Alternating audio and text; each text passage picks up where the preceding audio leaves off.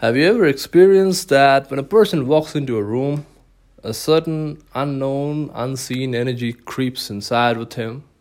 When some people come before you, they bring with themselves unknown energy, positivity, and happiness.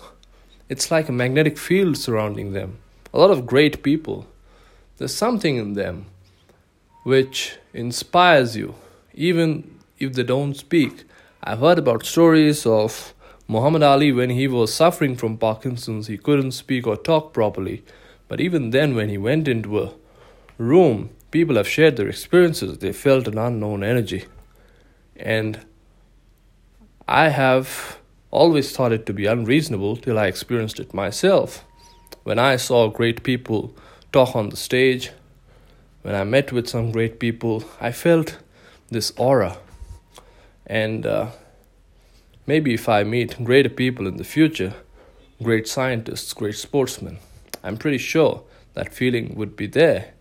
Because you know what happens. There is a certain quantum of positivity inside a person. And when you overflow with positivity, it radiates out. And in order to overflow with positivity, you must be filled with positivity in order to be filled with positivity, you have to have 100 positivity within yourself. Now, just like a water bottle filled completely with water doesn't have any bubbles, similarly, if you are with positivity to the brim, you won't have any bubbles of negativity. And in order to have that to the brim positivity, first of all, there it's a lot of positivity. A lot of people don't have that much quantum they have 20%, 30%, the rest is filled with bubbles. But if you can manage to manage to accommodate that much quantum of positivity, I would say there are certain mantras to achieve it. Firstly, you need a lot lot of energy. You need a lot of energy for that. When you wake up in the morning, you have a lot of energy. When you meet with negative people throughout the day, when you meet with challenging situations throughout the day, they wear and tear you down. And then that quantum of positivity drops, drops, drops. A lot of negativity creeps in. And you lose your energy in the process. I mean, a warrior is not the same at the end of the battle as he was at the beginning. So, in order to sustain high levels of energy, first solution is to eat properly. Secondly is to sleep properly. Thirdly, is to exercise properly. Fourthly, is to avoid doing less important things, which will take away the time in which you can infuse positivity. Fifthly, is to stop doing negative things, things which will drain your energy, things which you will regret later on. Avoid these things completely as poison.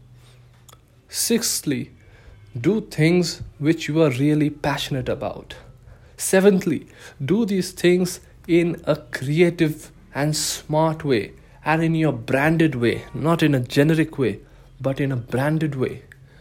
So that if someone looks at your painting, if someone looks at your poetry, if someone looks at your work of engineering, if someone looks at your content, if someone looks at what product you have made, there is that aroma of brand that it is made by so and so person. It's not a generic version.